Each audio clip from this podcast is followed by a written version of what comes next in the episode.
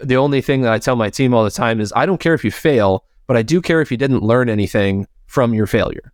So let's fail, but let's fail forward and learn from it and implement those things, document what we learned, not only use it for our immediate team, for the digital team, but focus on sharing that with our content team. You're listening to Sunny Side Up, a B2B podcast that brings you the juiciest insights from go to market leaders and practitioners. Hello, everyone. Welcome back to Sunny Side Up. I'm your host, Andrew Smith and I'm super excited to talk with Matt Quirk on transforming B2B marketing. Matt has been helping businesses grow since 2009 by building meaningful connections, sharing real and actionable value that builds trust and creates massive amounts of goodwill in the marketplace. Today, he leads the digital marketing for solutions go to market team at Insight Enterprises. They focus on building engagement with the audience, capturing leads, driving pipeline, and building lasting relationships with their clients. He believes marketing is the best because marketing is applied psychology. We invite you to join him in the never ending search for marketing swipe files, amazing marketing, and sales funnels, and being a good human. Matt, I'm really excited to talk with you today and welcome to the show. Thank you so much, Andrew. It's great to be here chatting with you. Thanks. You've got a fascinating career trajectory. Can you give our listeners a little bit on your background? Sure thing. Uh, so I, I went to school for video and audio production, had absolutely nothing to do with with marketing um, found out that that was not my true calling in life and fell back on my background as a designer, graphic designer. And so for a number of years, I, I worked as um, in the screen printing industry. I did designs for screen print shops and then found my way into a video, uh, an internet gaming company. And so, you know, I, I was one of the, the first illustrators at the company. And over my five years, nearly five years with them, I kind of grew into understanding different parts of the business and eventually ended my career there at, as a front end web designer and developer. So that took me on to working with Robert Kiyosaki and uh, the Rich Dad Company. And I was with them for a number of years, tackling front end uh, web design and development, building sales and marketing funnels using ClickFunnels, leveraging uh, lots of our connections in the marketing and sales industry, and just learning as much as I possibly could. Uh, and from there, I cut like so. That's really where I cut my chops in the marketing world. And all throughout that, I, I am doing business on the side. So I've got a consulting agency, uh, again in line with design and development. As that evolved, um, along with my career at Rich Dad, I, I found that I just had a, a huge passion for psychology, as you you mentioned earlier, Andrew and understanding how people think and why they make the decisions to do things that they do. And through that, found that I could basically use that not only in user interface design and as a front end design and dev um, for the web, but also then just in writing copy and speaking with people. I thought, well, man, this is a really cool thing. So I dug in even harder. And I mean, I went back all the way into the late 1800s, early 1900s of sales and advertising, and of course that's all print and uh, you know in person things, door to door door to door sales, understanding all of the scripting and everything, and just honestly fell in love with it. And so um, for the last five years, uh, five plus years, I've been working at Insight uh, in the marketing department. But I started as a contractor, and uh, my contract position was just as a specialist, marketing specialist. So my role was focused on uh, primarily strategy. Um, and that role quickly evolved into a senior specialist. And then I took on a management role and managed a team that was focused on uh, our supply chain business. Um, if you're unfamiliar with Insight, which many of you may be, uh, we come from being a value added reseller. So we resold hardware, IT hardware, IT software, limited services for the better part of 30 years.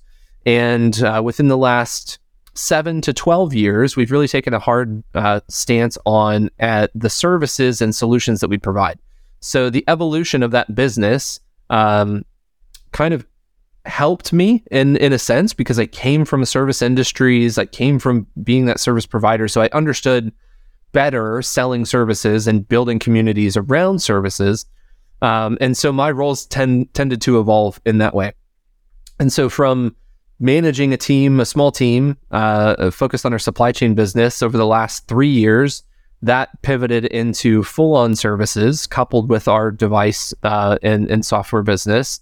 Um, and now, as you mentioned earlier, I'm leading the digital marketing team for our solutions uh, solutions focused team, so our, our go to market team around solutions.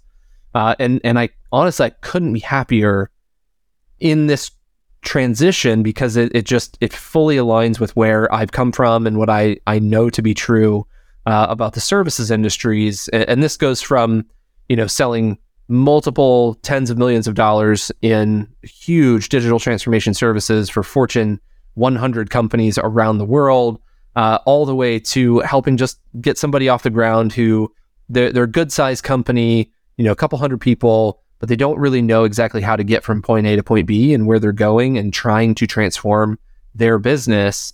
Um, and and what's kind of cool is the same psychological triggers work for the bigwigs all the way down to the you know the smaller teams of, of hundreds and, and even you know tens. Um, and so that's that's been really really cool to apply and share with the team um, and, and, grow from there.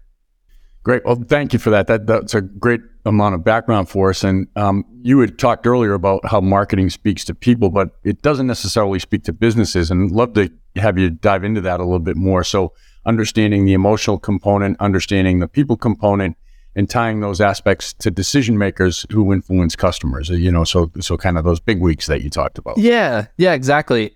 Um, you know, I think a lot of when we when we look at B two B marketing, um, I think there are some industries that do it better than others. But when when you look at large organizations, they don't tend to tap into the emotional component of the the exact person they're trying to get in front of. So we might say our our targets are organizations that make $500 million uh, annually or more uh, in revenue.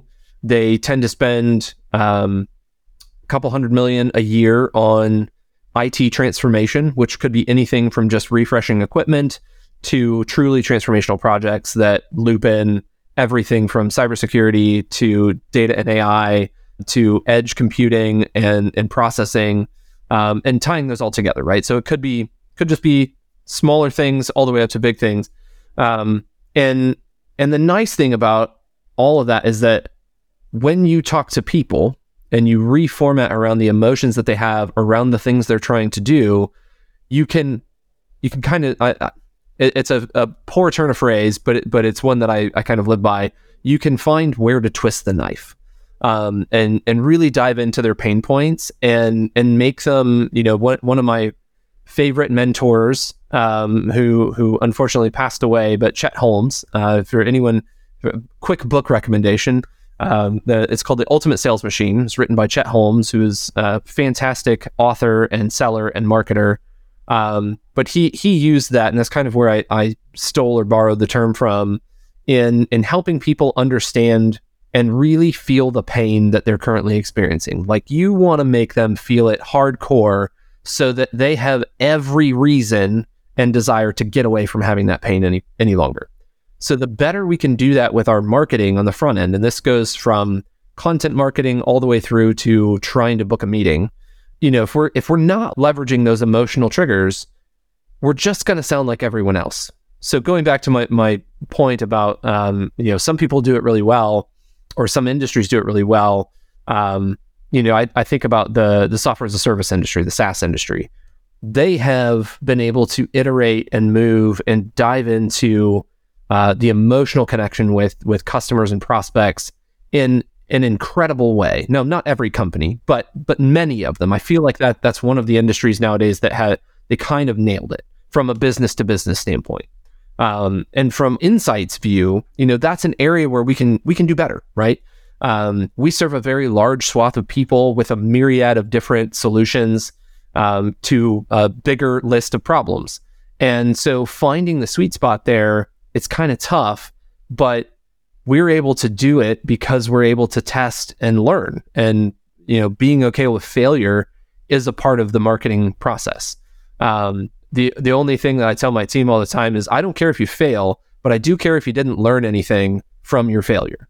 So let's fail, but let's fail forward and learn learn from it and implement those things, document what we learned, not only use it for our immediate team, for the digital team, but focus on sharing that with our content team. Share it with our uh, portfolio team who's working on the solutions. Say, hey, people are talking about this particular thing in these particular ways, and they're re- really uh, resonating with this particular messaging.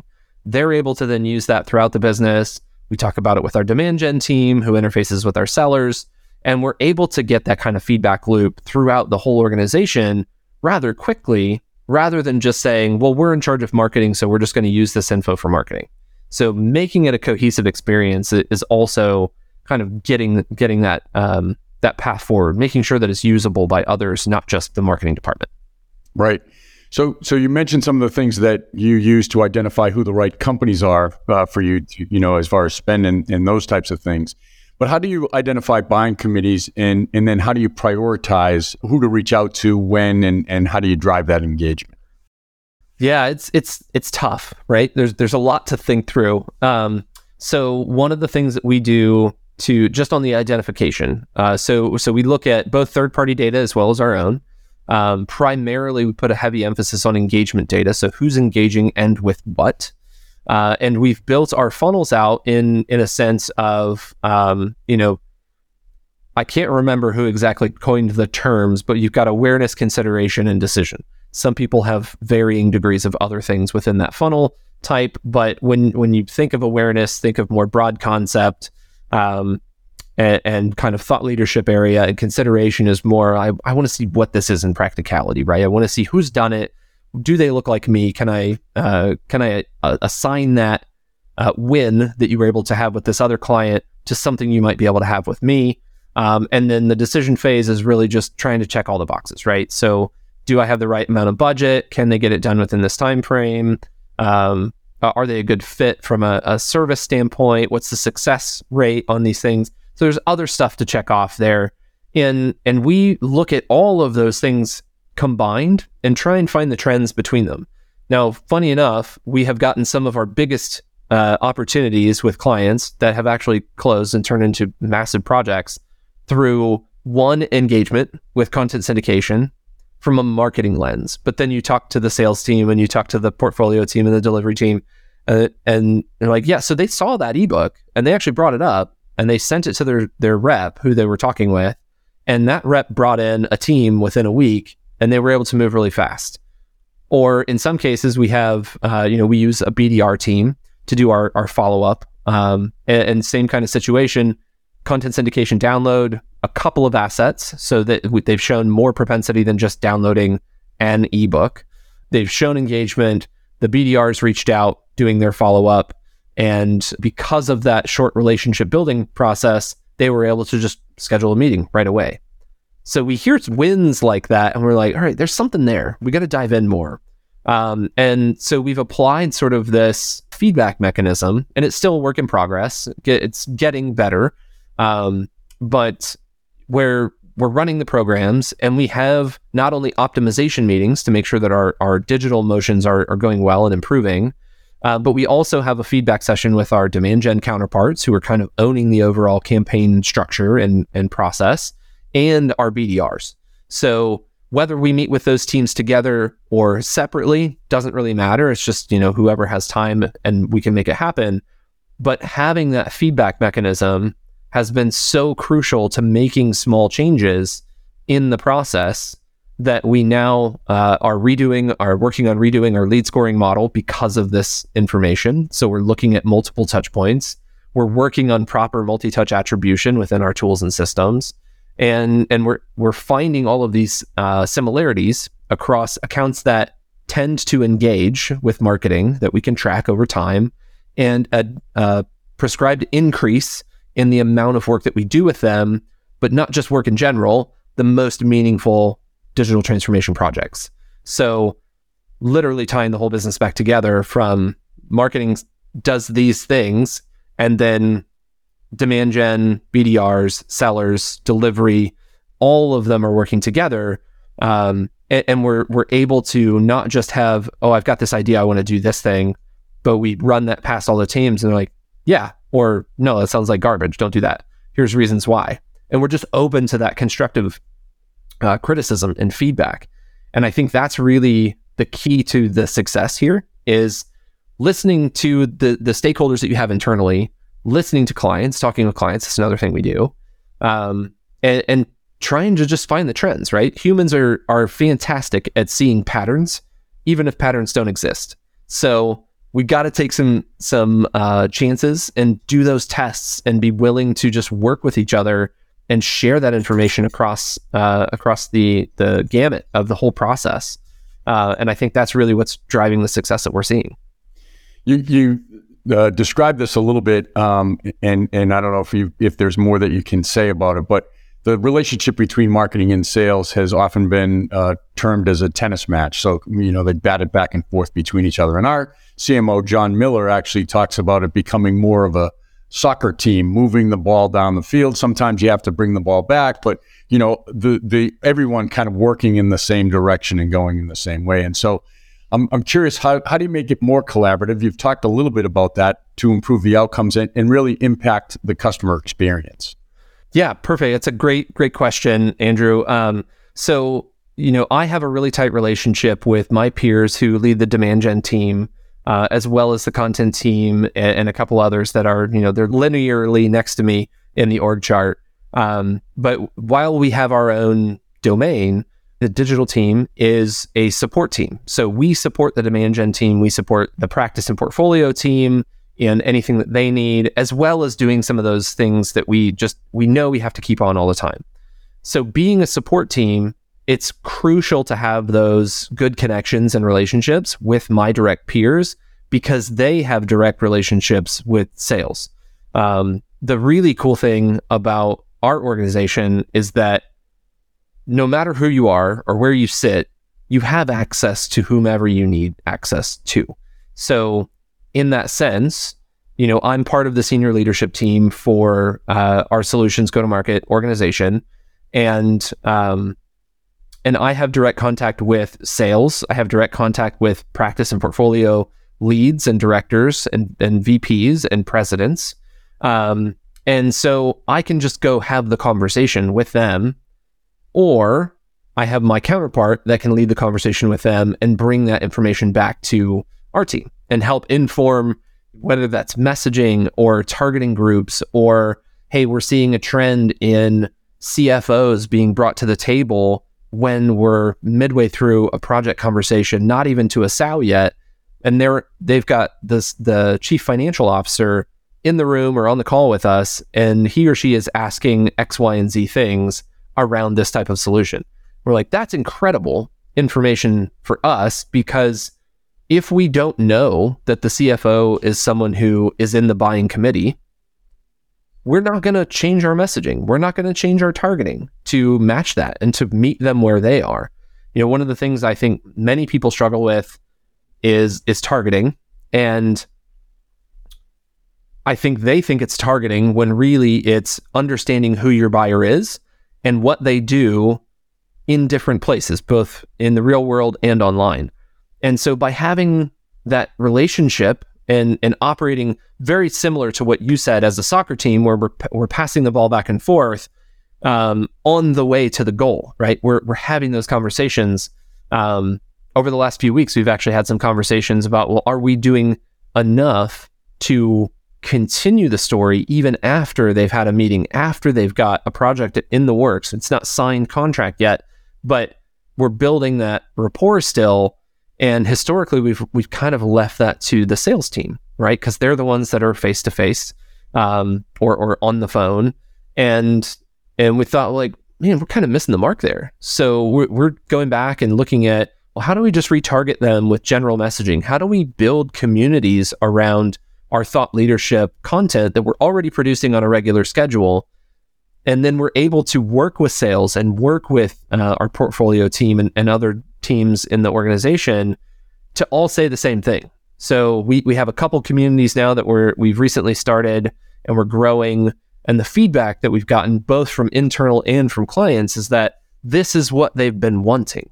And it's like, man, if we, if we didn't know, if we never asked the question and had that relationship back and forth with our sales leaders, with our sellers, we wouldn't have had this idea to go into market in this way. So it, I think it's truly crucial to think about it as as a unit not as a business unit, but you as an organization are a unit doing good for an, another organization. There's people in both, kind of going back to the previous question, and understanding that each one of those people on both sides of the equation are looking for value. So we get our value in the form of payment from clients and hopefully success stories and and you know uh, client testimonials and videos and stuff. The clients get whatever they were looking to solve, and they also get a partner who is willing to consult with them on other things beyond just that project. You know, I think that the best thing that that has come out of the last the three or four years of, of uh, Insight's transformation into a solutions integrator is the understanding that we're not looking to just uh, make good on, on a SAL. You know, we want to we want to do that, yeah, but we also want to go two or three or five or ten steps beyond that in delivering good, as well as helping our clients see where the opportunities are. Because often, you know, they've got their blinders on. They're like, "This is all I'm tasked with. I just got to work on this," and all it takes sometimes is just saying, "Well, what are you doing with X?" once we once we finish this project and you know we get to success what does that actually do for you and that can start huge conversations and so we're able to take that sort of consultative selling approach into our marketing and and just ask those questions i mean that's good content marketing right if we're asking our audience questions and we're priming them for things that maybe they thought about maybe they haven't thought about maybe it's so far out of the realm of consideration for that particular person that they would never have thought to ask that of themselves. Um, that's a part of the value exchange too. So we're able to continue that feedback loop all the way through the lifetime uh, of the client relationship. That's great. Really good information and, and a lot uh, to agree with there, frankly. Um, kind of pivoting a little bit in, in thinking about business and going forward in, in this environment. How are, are you and Insight, uh, the overall organization, adapting to the current economic situation, downturn, you know, expected downturn, however you want to term it?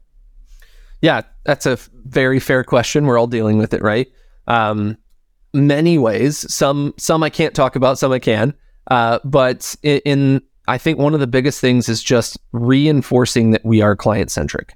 So whether our our clients are having no impact due to the economic climate in whatever capacity that is, or they're being heavily impacted, or they're seeing slight impacts, or they're seeing business opportunity. We're there with them going through and being that uh, consultative friend partner that can help guide them in the right direction.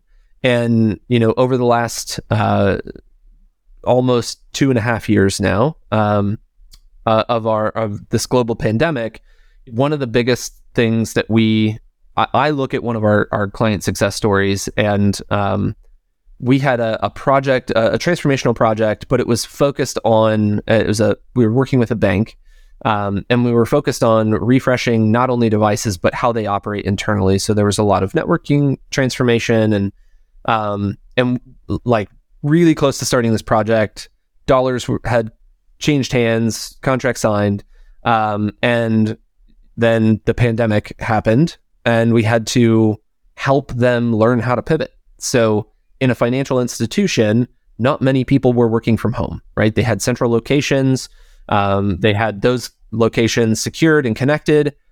Now they had to send their teams home and figure out how how can they actually remain secure while doing that because this is you know they're they're doing they're handling lots of people's money, other people's money, um, and so it's very very crucial that there's no security issue, but th- it's also crucial that they can still do their job. So there was a lot of transformation that happened there, um, and and that's a perfect example of you know stuff hit the fan, and we were right there with them, helping them make those changes. And that's the coolest part about it is that we had a very new relationship with the customer. I mean, a year old, if that. And they trusted us enough based on not only the sales team, but also the delivery teams, every, everyone who they'd been working with. They trusted us enough to just ask the question of, hey, this stuff happened. How do we fix it? How do we prepare ourselves? How do we make sure that we come out um, clean on the other side. The Shawshank Redemption reference there. So I love I love seeing that. Um, but sometimes the economic or, or the the impact zone is an opportunity as well. Uh, so uh, another client looking at, um, funny enough, the the idea and the ask of can we do this came from their marketing department. Um, but we looked at adding uh, machine learning and AI and adaptive processes into their environment because marketing said we would like a better way to get our product in front of people, uh, and we want to we would love to know more about our people in order to do that, just to get their to get product in front of them uh, in a better way. Now, it's a physical business, so there's there's foot traffic and everything involved, but that led to an incredible project that included vision work, included machine learning, AI, um, data storage, cloud security. Like it was massive, right? So it was it was this huge transformational project because someone had an idea, just one idea. It wasn't even a decision maker in the organization. Marketing was like, hey, we got this problem. We know how to market these things better. We want to learn from these other industries who are doing it. Um, what what do we think we can do here? And that just like it turned it snowballed and turned into a really really fun project. So that's another example of I know you specifically asked about the economic turmoil here, but um, our our approach is just be there and be as consultative as possible. So constantly ask how how are we looking? So if, if we came in and we said we're looking to grow uh, 1.5x in the next calendar year, and that was where we started the project. Six months in, we're asking what's next year's goal. You know, we're on pace with you. Here's all the stuff that we're still completing throughout the year, but what's next after that? So going back to my my previous answer um, just asking the question, I think, is the biggest piece, and that's that's one of well, I say it, it's kind of twofold, right? So asking the question first and foremost, but then also proactively sharing information to show that capability. Um, so being there, meeting the client where they are, but also asking them where do you want to be. Yep, that's great. Um, really good stuff. Um, so you were kind enough to already make one book recommendation, The Ultimate Sales Machine. Um, are there is there a book, a blog, a newsletter, a website, something that you would recommend to to our listeners as they're thinking about some of the concepts that you're talking about? I could give a plethora. I would say The Ultimate Sales Machine is is one of my absolute favorites. Um, if if you're looking for a different experience from sort of a different point of view, I highly recommend um, the Magnetic Marketing newsletter. So it's uh, it's something that was originally made by Dan Kennedy. Um, Russell Brunson, the co-founder of ClickFunnels, uh, actually purchased, like, kind of bought out Dan Kennedy's company, and with that comes Dan Kennedy. So you get 40 plus years of uh, direct response marketing, advertising, uh, knowledge, and experience monthly, delivered, you know, actually I have it sitting next to me. You, you can see it, Andrew, but we're not sharing video here. Um, and it's it's just a little paper newsletter. Um, and, and, it's really concise each month. And there's two versions of it. So when you subscribe to this offer, uh, you can get the the magnetic marketing newsletter as well as sort of behind the scenes on uh, funnel building directly from Russell Brunson and his team. So highly recommend that. I think it's like a hundred bucks a month to be a part of it, but it is well worth the investment. I mean, in one one month of, of these two newsletters, you, you're probably getting thousands of dollars of, of information. It's the same stuff that they teach at their seminars.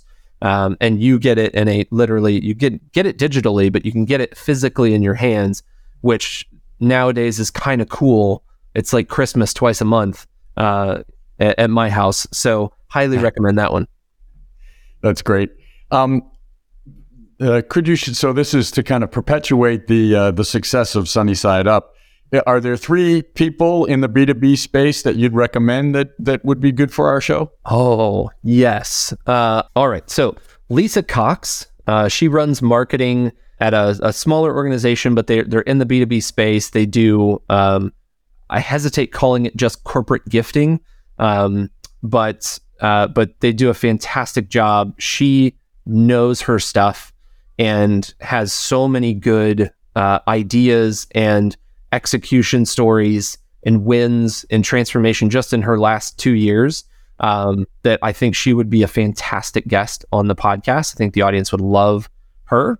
Um, the second one would be Mason Cosby. So he um, leads. Uh, actually, his role has changed. So I'm, I'm going to hesitate on exactly what his role is, but he he works for Mojo Media Labs and, and Gravity Global, um, and just a really great guy, uh, brilliant marketer, huge on building community um, and and giving back to the community. I think that would be a really really great conversation um, for the listeners here. And I would say Frank Kern. Uh, if you can get Frank Kern on the podcast, I think everyone would not only have a, a fantastic time, but you would learn a, a boatload of stuff. He has been in the internet marketing game for nearly 20 years. Um, and I learned a lot of what I know from him and from his uh, his cohorts of people. Um, uh, but yeah, I think he would be fantastic for the podcast. That's great. Thank you so much. I, I, appreciate the the effort to to share those folks with us. Yeah. So so for our listeners, how can they get in touch with you after the podcast? Yeah, great question. So uh, you can uh, email me directly. Uh, that's matt.quirk at insight.com. Uh, you can find me uh, at my my consulting business website, uh, getquirked.co. Couldn't afford the M. Uh, you can look at look me up on LinkedIn. Just search for Matt Quirk. Uh, you'll you'll see a bearded gentleman, and that that's me. The, those are probably the three best channels to to get in touch with me on. Um, and, and yeah, I look forward to chatting with anyone. Great. Matt, this has been great. Uh, really appreciate you being on the show today. I've enjoyed it, and and we appreciate you being on. Uh, best of luck going forward, and and thanks so much for your time. Thank you so much, Andrew. Today's episode is made possible by Demandbase. Demandbase is smarter GTM for B2B brands to help marketing and sales teams spot the juiciest opportunities earlier and progress them faster. Thanks so much for tuning in to this episode of Sunny Side Up. If you liked what you heard, please rate and review us and subscribe to our show on iTunes, Spotify, or wherever you consume podcasts. You can also find us on YouTube and Demandbase TV